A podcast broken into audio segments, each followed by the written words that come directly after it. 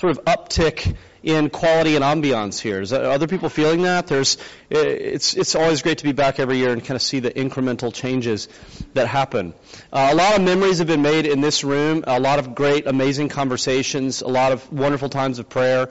Um, a lot of laughter. Uh, hopefully, we'll have some of that, more of that tonight. Um, but th- this weekend's very exciting because as this retreat does every year, this is an opportunity for us as a community to take those central values that define our community and our vision and really dive into those. Um, and you know, our values are, are, the values of generous hospitality, spiritual formation, and then missionary faithfulness, living all of life in reference to the mission of God.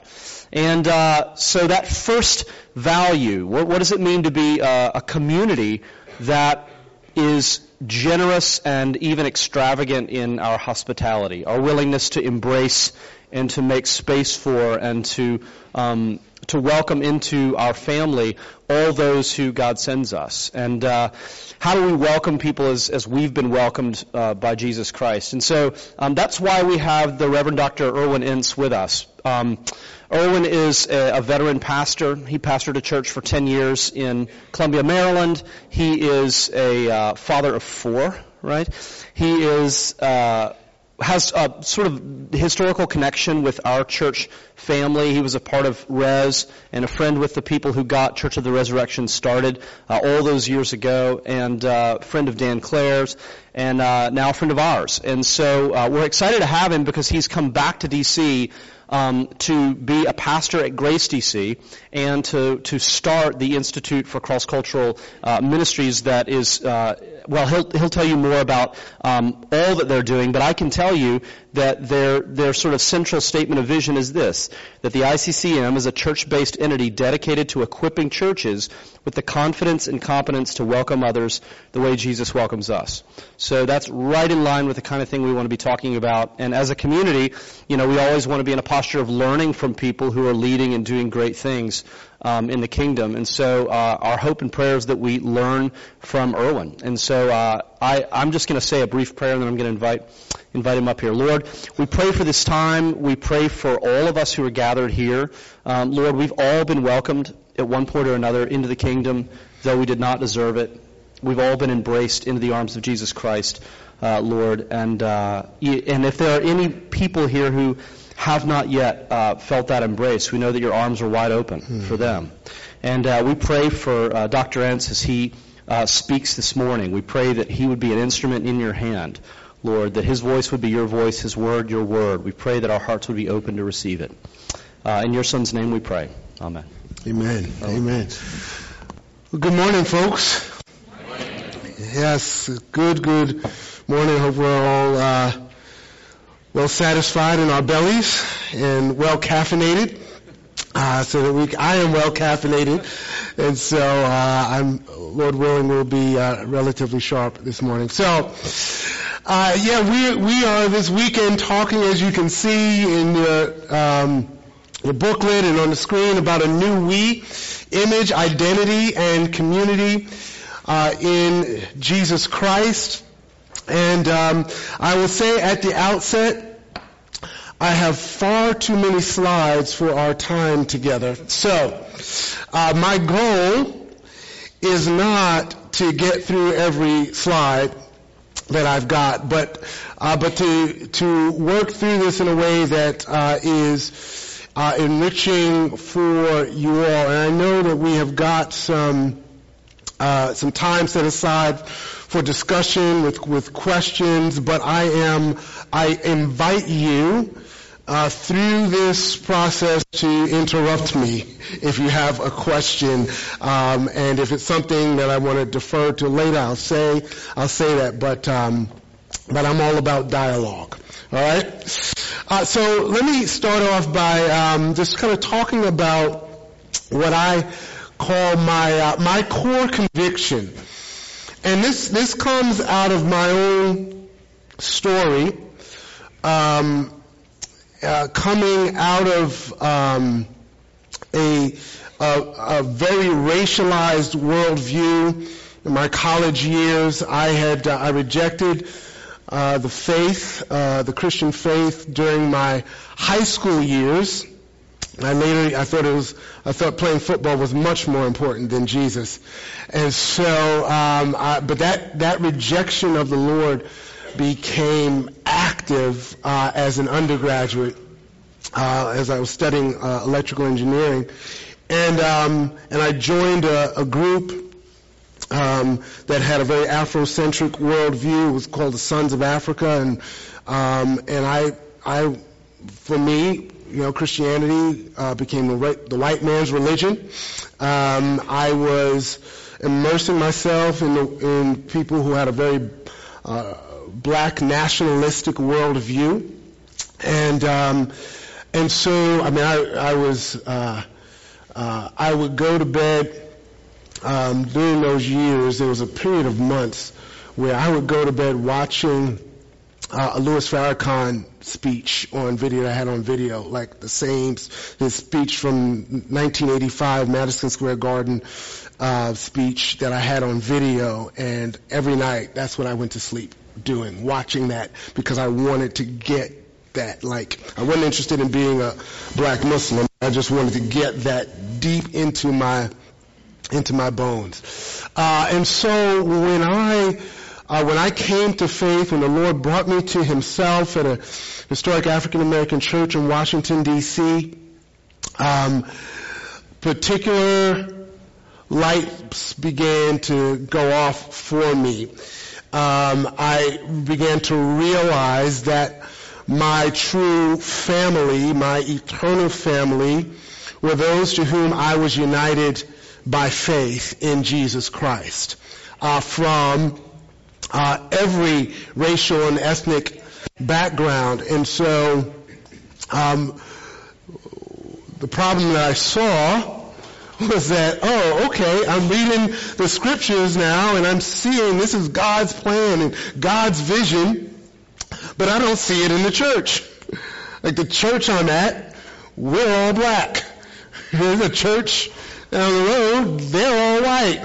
that one's all Asian, that one's all Latino. And I, I'm, I'm not seeing the, the living out of what I see in the scriptures in any practical way. And I know that there are valid, actually, uh, reasons, at least in America, for this, these kinds of divisions within uh, the church, but that, that, that I wasn't uh, able to kind of shake that. And it created in me uh, what I call a divine dissatisfaction. That's a phrase I borrowed from Dr. Martin Luther King Jr. that he uh, that he would use to describe saying what is it that you see um, in as far as God's standard and God's word that you don't see being lived out in the society or in uh, in the church, uh, and and it's it's this divine satisfaction. I can't. I have to live into it, and so that's a long way of getting around to. Oh, did I go backwards? I did. All right. Well, I'll go back to what was on the slide before.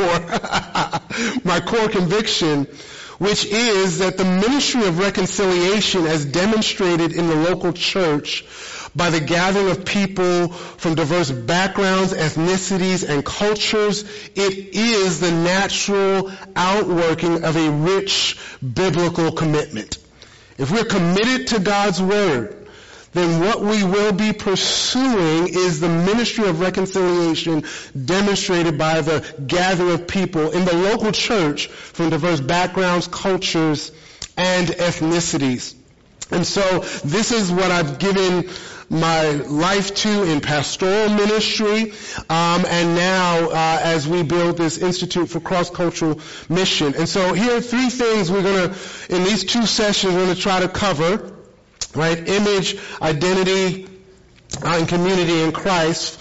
Uh, we're going to talk about being formed to image God. We're going to talk about the God that we image, kind of laying the groundwork, the biblical foundation. We're going to talk about being formed uh, for identity in Jesus Christ. We, uh, uh, we, we being formed to have our core sense of who we are being rooted and grounded in Jesus Christ, um, not to say that ethnicity is unimportant, not to say that we're striving to be colorblind.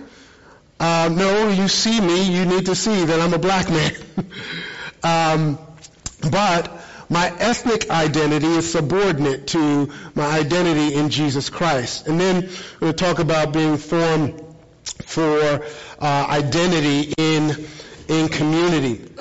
And so look, um, let's talk about the God that we image. I've I've been I've been um, just captured probably the past year or so. I don't know how it happened, but just with this notion of beauty right? To, to, to, to, to reflect on the beauty of God.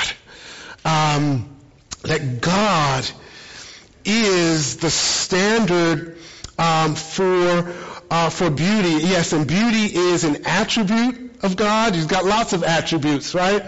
Um, but I think in this case, it's beneficial. At least it was for me. Uh, for us to study as we consider God's nature, who is God and who are we?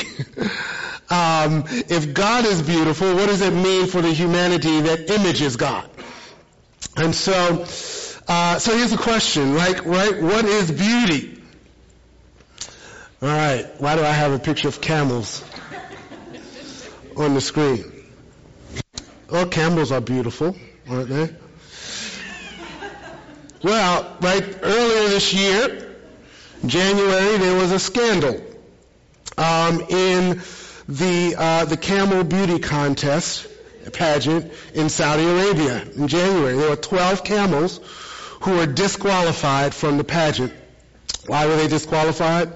Because they had found a veterinarian who had injected them with Botox to make them more attractive. Injecting their lips to be fuller, their nose, um, had to perform some procedures. They have they, the the beauty uh, pageant uh, in Saudi Arabia for camels. They they have a, a document that says the standards of camel beauty that you've got to utilize to make a judgment. And right, it's funny, right? But it's but right, it's this is no laughing matter. They are it's the the the article said that there's over 31 million dollars in prize money at these pageants. So, you know, I mean, I gotta get my camel looking good. Um, and so that begs a question, right? Like, what is beauty? Now, we don't, we're not going to have any camel beauty pageants here in the good old U.S. of A right? But we know what it's like to commodify beauty, right? We know what it's like to parade women and men on stages and make judgments about their physical appearance and their value based on that appearance and calling that beauty and, uh, uh, and calling them beautiful.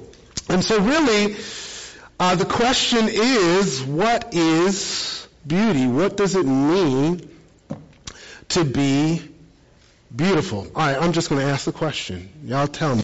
What, if I, what is beauty? What does it mean to be beautiful?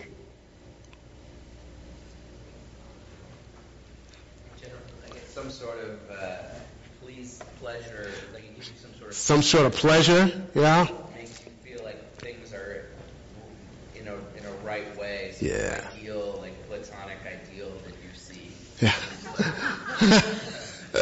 yes, but some kind of pleasure, right? It's, there's a there's a delight to it. Yeah. Uh-huh. I say uh, a lot of self-esteem. Self-esteem, right, is connected with beauty. Yeah. Yeah. What else? Curves. Curves. Curves. All right. So I was looking at this. Uh, uh okay we're all adults in here, right? Uh, there's a, a um, this uh, this guy made this video on uh, he put on Facebook about how he's it's him as the dad um, and all of the old school uh, 1980s music that he's teaching to his child. Like you know, they don't make music like they used to, and so it's a this is this is me, right? I'm gonna show you what real good music is, right? And there's this there's this um, one song um, by the Gap Band, uh, "A Brick House." Right? That's the Commodores. Thank you. That's not the Gap. Thank you. The Commodores. She, she's a brick house, right? And, and, uh, and, uh, the dude says as he sings a song, right? I got two brick houses. The one I pay for and your mother. So that's me, right? Curves are an aspect of beauty, right? But question is, right? Here, so I'm going to borrow. I'm going to borrow from um, uh, from a, an old theologian. Um, you know, beauty is beauty simply, you know, you know it when you see it. Right? Is it right? Is it this subjective thing? It's only in the eye of the beholder. Um, is uh, um, you know what do we mean? Right? That song, we're marching to Zion. Beautiful, beautiful Zion. We're marching onward to Zion, the beautiful city of God. Um, I think that, um, uh, I'm gonna I'm gonna run through these. Okay, because I know I'm gonna. Sh- How much time do I have, by the way? What time do we need to be done? Mm, Oh, okay. All right. So I'm running through this. we're not we're not gonna stop here. Um, um, uh, but but uh, yeah, I'm gonna keep going. Sorry. Um, I'm going to, but I'll, I'll read that last quote. This is from um, a uh, an art historian um, who is critiquing notions of beauty, um, and uh, and she says now she's not she's not a follower of Jesus, but uh, this is she makes this true statement in her critique. She says only God can act as origin and end of beauty, incontrovertible enough to stop the seepage that pollutes the ostensibly closed, otherwise pure system of aesthetic judgment that we've got to have a standard, in other words, for beauty, and only God can act as that standard. Um, uh, yep, I'm going to skip through this too. Uh, Herman Herman Bavinck, one of my favorite theologians, uh, but but he's making the same case that God is supreme, uh, supreme beauty. Um, so. Here we go. All right. So I want to say that beauty is theological in nature. It is essential to beauty is what we find in the scripture, a grand narrative of the defeat of the formlessness of chaos, a grand narrative of God bringing order out of chaos. This is the story of Genesis chapter 1. In the beginning, the, the, the earth was formless and void. Darkness was, all um, was covering the, the, the, the, earth. It is a, a story of, uh, of chaos. Uh, and that's the pattern of Genesis chapter 1. Uh, the, the six days of creation are God bringing order out of chaos, forming and filling. Day one, he forms the light. The parallel day, day four, he fills what he has formed with the, the sun and the moon. Day two, he forms the firmament and the sky. And day five, he fills it with inhabitants, birds and fish.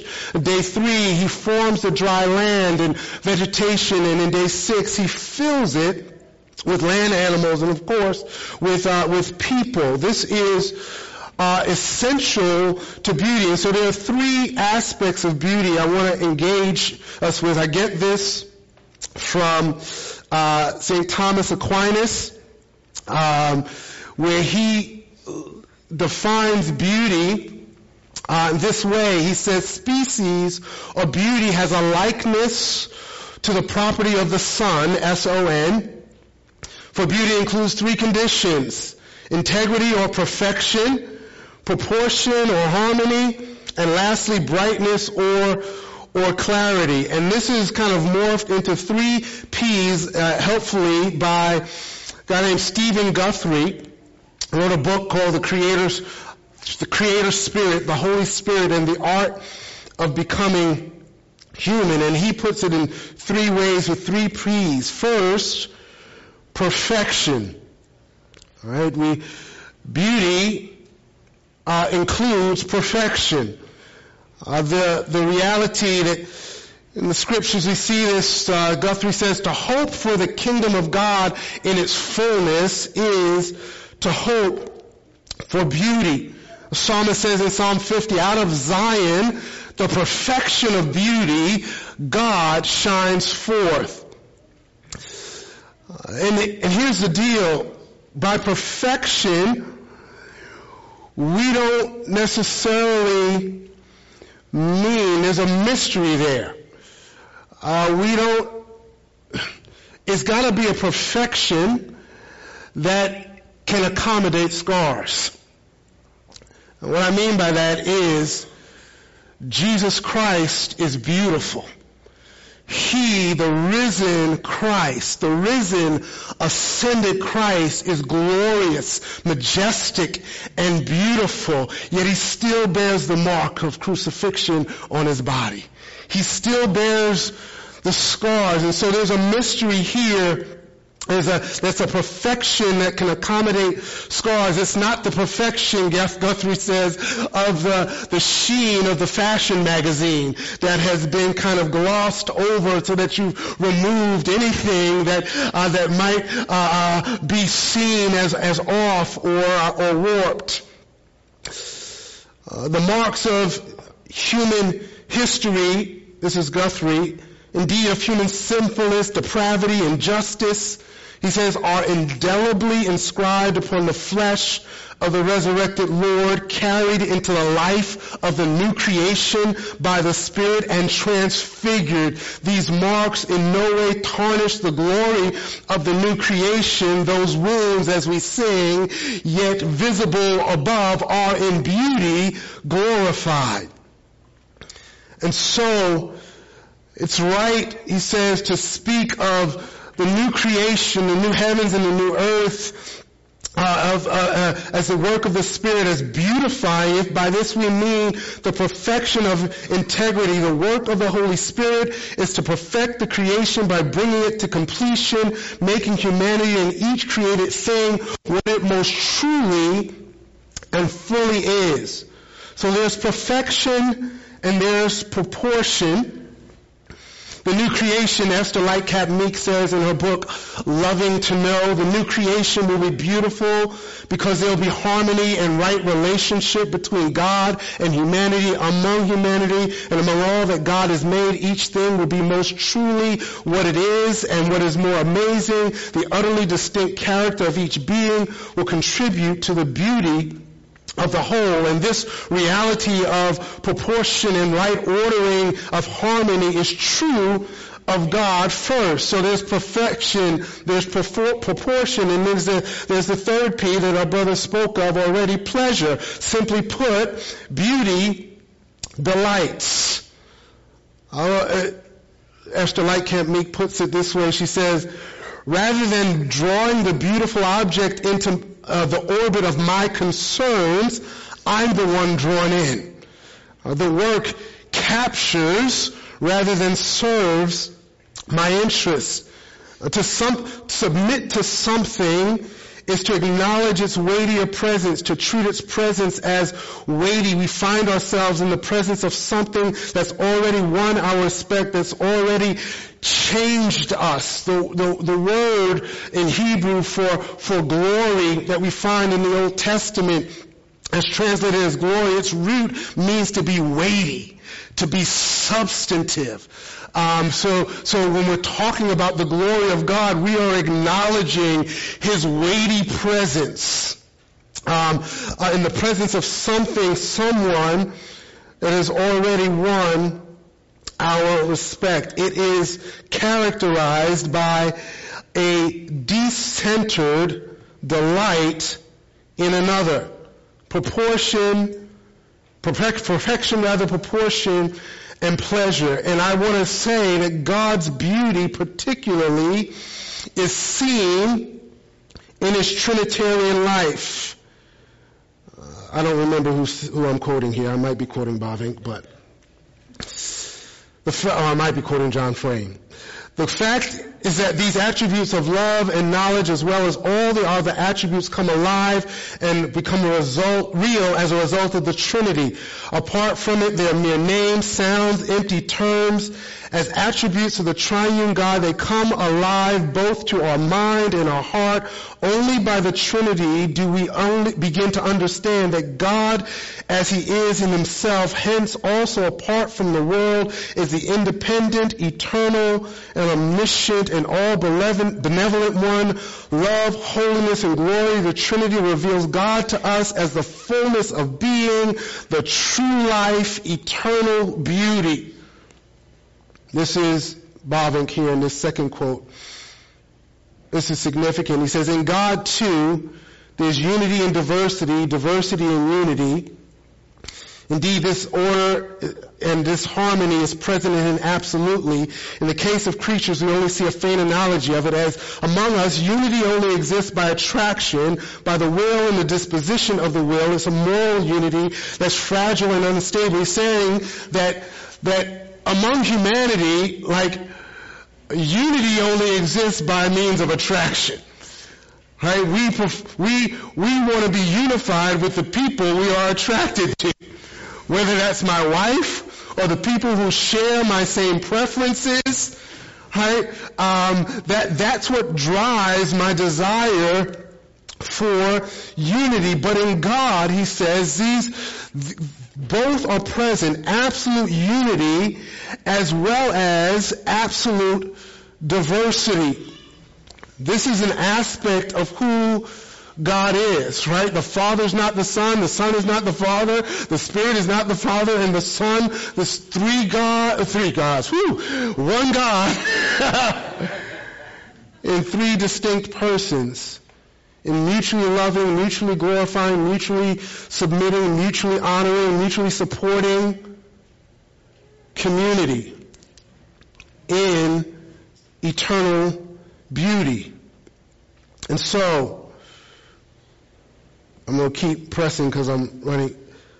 The beautiful community of the Godhead we see worked out in Scripture. We see it in uh, in Deuteronomy 6, Hear, O Israel, right? The Shema, the Lord our God, the Lord is, is one. We see it in Christ's baptism in the Gospels in Matthew 3 where Jesus is baptized and, right, uh, Matthew says immediately uh, when he went up from the water, the heavens were open to him, Spirit of God descends on him, like a, like a dove and comes to rest and the Father speaks, this is my beloved Son with whom I am well pleased. Peter, in his uh, opening of his epistle, he talks about this this work of Father, Son, and and and Holy Spirit when he writes to the, the elect exiles who are elect according to the foreknowledge of God the Father uh, in the sanctification of the Spirit for obedience to Jesus Christ and for the sprinkling with His blood.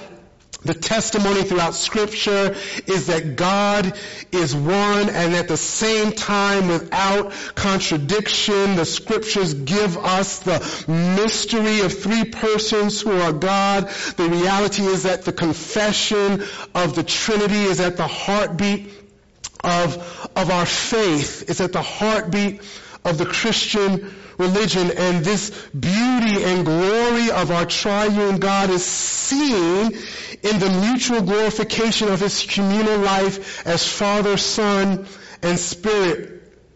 I'm going to skip that too because I got to get to what I'm saying. the implications of this.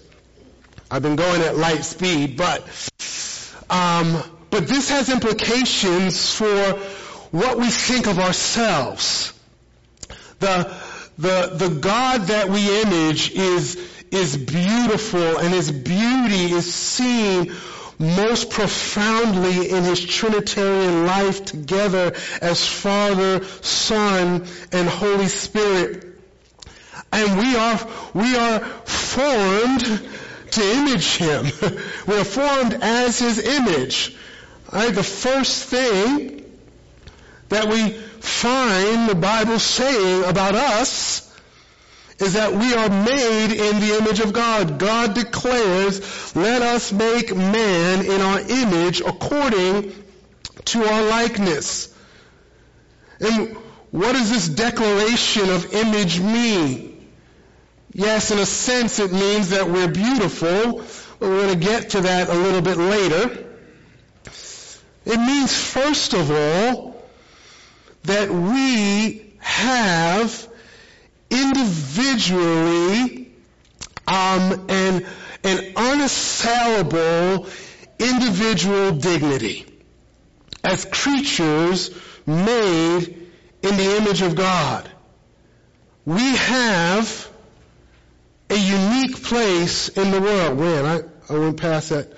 That we have a unique place in the world. In his book, um, Designed for Dignity, Richard Pratt, at a certain point talk about dignity says, says, look, I'm, I want you to put down my book and the next person that you see, I want you to shake their hand and say, hello, your majesty. That's how much value and worth. It is a royal dignity that the Bible is declaring of humanity in Genesis chapter 1 and verses 26 and 27. Uh, Nonna Verna Harrison in her book God's Many Splendored Image says that this royalty involves dignity and splendor, a legitimate sovereignty rooted in one's very being. Because everyone is made in the image of God and because the image defines what it means to be human, people are fundamentally equal regardless of differences in wealth and education and social status, and the church, she says, preached this countercultural message in the ancient world and still preaches it now. That this is this, this was the countercultural message of the church in the ancient world. That every single human being from prince to pauper is an image bearer and has royal dignity.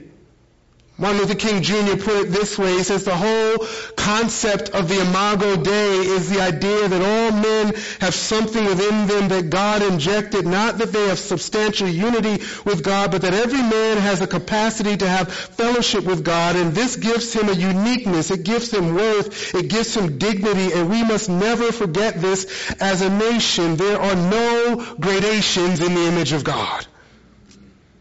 Every man from a treble uh, uh, white to a, a bass black is significant on God's keyboard precisely because every man is made in the image of God. He said, one day we will learn that.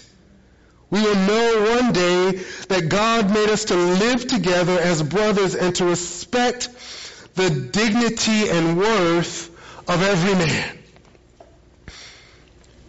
This is unassailable is undeniable, and it, yet it is extraordinarily difficult for us to live into it.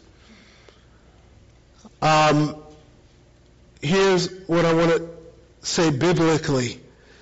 Second commandment, God forbids the worship of idols. He says to Israel, you shall not make for yourself a carved image right, of anything that's in, uh, uh, of anything that's in the heavens above or the earth beneath, the waters under the earth. You shall not bow down to it or worship it, for I, the Lord your God, am a jealous God. And we think um, there's a there's a sense in which, right, this is about idolatry, right? This is about bowing down to something other than God. And God's glory is at the heart of the commandment. But the reality of, uh, uh, of, of individual human dignity is also at the heart of this second commandment. Why do I say that? Because God forbids the making of images uh, that that we would make images of Him for worship. And the declaration in the second commandment essentially is, I've already made my image in the earth. I've already declared what my image is. And so, literally speaking, to bow down to an idol is to worship something less than yourself. To bow down to an idol is to, is to demean your humanity. No, we're not God, but God is the one who says, this is my image. This is, I've made my reflection in the earth. And it's you. Why would you devalue yourself by making, by bowing down to something you made? And so, this is just the, the, the immeasurable value and dignity that every person has because we are the image of God. And so I'm, I just did about three slides in those two statements because I got to get to this. I got to get to this aspect of identity and formation because that becomes the question, who are we? Who, who do we believe ourselves to be? What does it mean for us to embrace the reality of being image bearers of immeasurable value and worth and and dignity. What does it say? What do we think about our identity? I, I am not going to show this clip because I don't have time, uh, but maybe we should. This is so Sterling Brown um, won an Oscar uh, earlier this year for his role in the TV series This Is Us, and he essentially in his in his um, in his in his speech, he thanked the the writer of the show. He said, "I have been I have been used to colorblind casting." And he wasn't making a, that wasn't a positive statement. He was saying, I've been used to colorblind casting. Oh, we need some diversity here, so let's throw a black man in this role. right? And he, and he gave credit to the writer. He said, but you wrote a role that could only be played by a black man. You wrote a character that could only be played by somebody who looked like me. He said, and uh, and that speaks not just to me, but to everybody who looks like me, and it makes it far more difficult to dismiss me. Um, this aspect of of, of a need for an, uh, an identity that conforms to dignity. Uh, a self-identification that, that, that, um, that conforms to an internal sense, not of arrogance, but an internal awareness of our own uh, dignity. What we desire is a self-identification that accords with dignity. That's what every human being desires. We go try to go about it different ways, but, but at the heart, we desire a self-identification that accords with dignity. Identity, as for definition, is a person's understanding of who or she is, who he or she is based on socially constructed meaningful categories that people use to describe themselves. And what makes for a self-identification that accords with dignity? There are various ways in which we try to go about it in our fallen condition.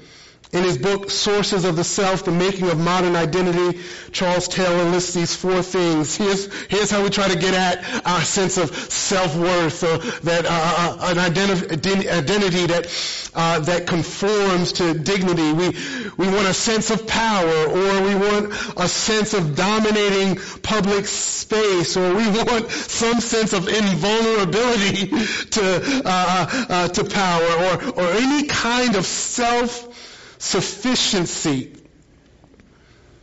He says, the very way we walk, move, gesture, speak is shaped from the earliest moments by our awareness that we appear before others, that we stand in public space, and that this space is potentially one of respect or contempt, of pride or shame. We become aware of this at an early age, that our life is lived before others, and we want dignity but we become aware that this space that we occupy is, is potentially one of respect or contempt, pride or shame, and we want the respect. And we go about it in different ways. I don't have time to go through the implications of this, uh, but this is the 1968 sanitation workers strike in Memphis, Tennessee um, where they made these protest signs. It's just a declaration of dignity. The, the sign simply said, I am a man. I, uh, the protest march, right, was to carry signs that declared their dignity. I am a man. Look at me. See me. We are aware of this need and, the, and we live in a world that just that just tears away at our sense of dignity in very, very real ways. I'm going to take three more minutes um, and just say this. This is how it, came to be. um, Genesis chapter 11, the Tower of Babel. Uh, I refer to this as the ghettoization of humanity. Um, you know, Rodney King in 1991, 1992, after his brutal beating of the police in L.A., um, he made a statement for which he's become infamous. He said, can't we all just get along? Can't we all just get along? Well, Genesis chapter 11 verse 1 records the last time humanity all just got along. It says that the whole earth had one language and spoke the same words. Right? Humanity was one big happy family. But humanity was one big happy family in our rejection and rebellion against God. Our unity was union in our sinfulness. Genesis 11 is, Genesis chapter 10 is the table of nations. So Genesis chapter 6 to verse 9 is the, is the flood narrative. It's the recreation story. God covers the earth with a flood because humanity is, uh, is, is so depraved right? And he promises, he covenants in Genesis chapter 9, I'm never going to destroy the earth again with a flood the way I've done, even though man's heart is set only on evil from his youth. And then you get uh, uh the Noah's sons in Genesis chapter 9 and Genesis chapter 10 is the table of nations. How all these nations, God reissues the creation mandate in Genesis 9. He says, be fruitful and multiply, fill the earth. And in Genesis 10, it seems like humanity has done it. The table of nations. Here's all of the nations and all of the people over the earth. In Genesis chapter 11 takes a, a, a look back at how those nations got spread over all of the earth. God said, be fruitful and multiply, fill the earth. Humanity said, we don't want to do that. It says they found a plain in the land of Shinar and they settled there. And they said, let's build for us a, a, a, city and a tower with its top extending to the heavens. They said, lest we just be dispersed from here over the face of all the earth. God, we know what you said, but we're not into that. We just want to do our thing right here.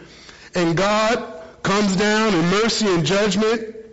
And it says, right, God says, this is only the beginning of what they'll be able to do. If, if I let this go on, this kind of, this is only the beginning. So the Lord says, let's go down and confuse their language.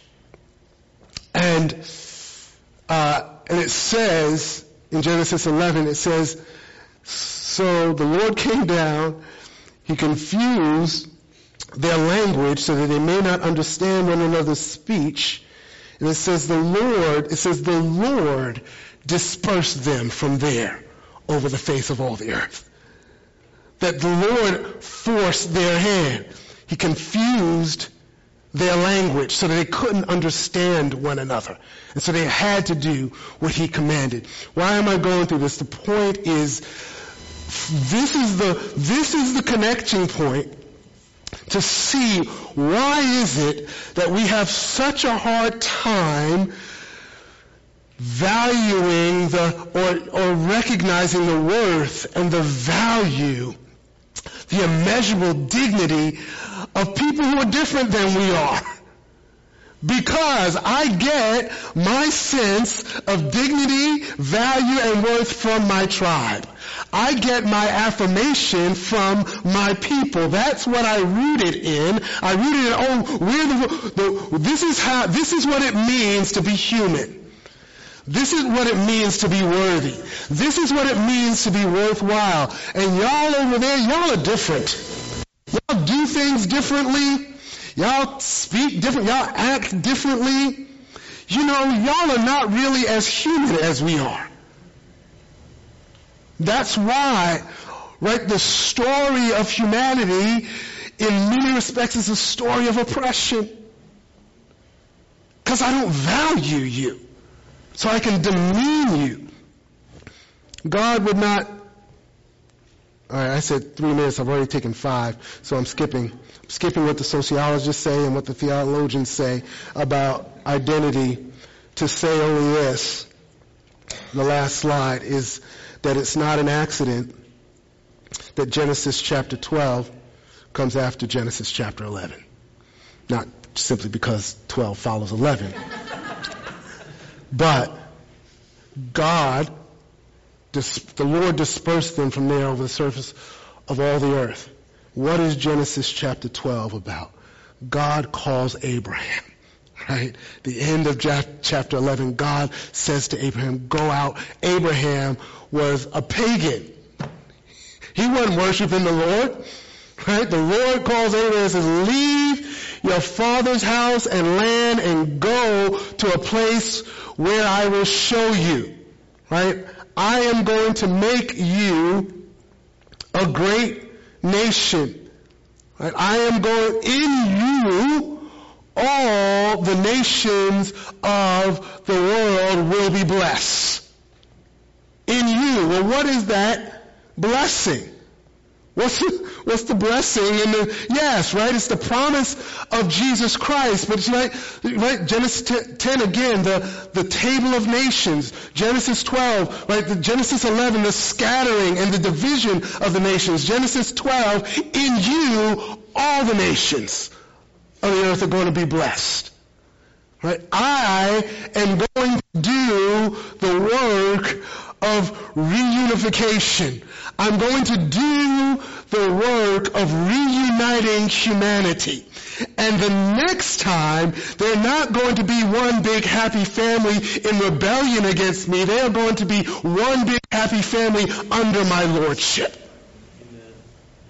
That's the promise of Genesis chapter 12, and that is what we see, right? That's what Christ came to do. God's response is restoration and reunification. See, I had to get through a lot of slides to get there.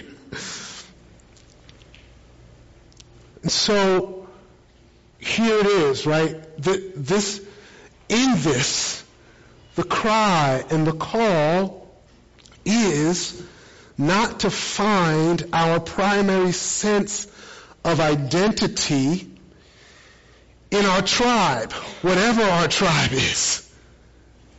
Our ethnic tribe, our academic tribe, our socioeconomic tribe, right? My, you know, my Brooklynite tribe, you know, you're from Brooklyn, you're probably a little bit better than other places. Anyway, Lord's still working on me with that.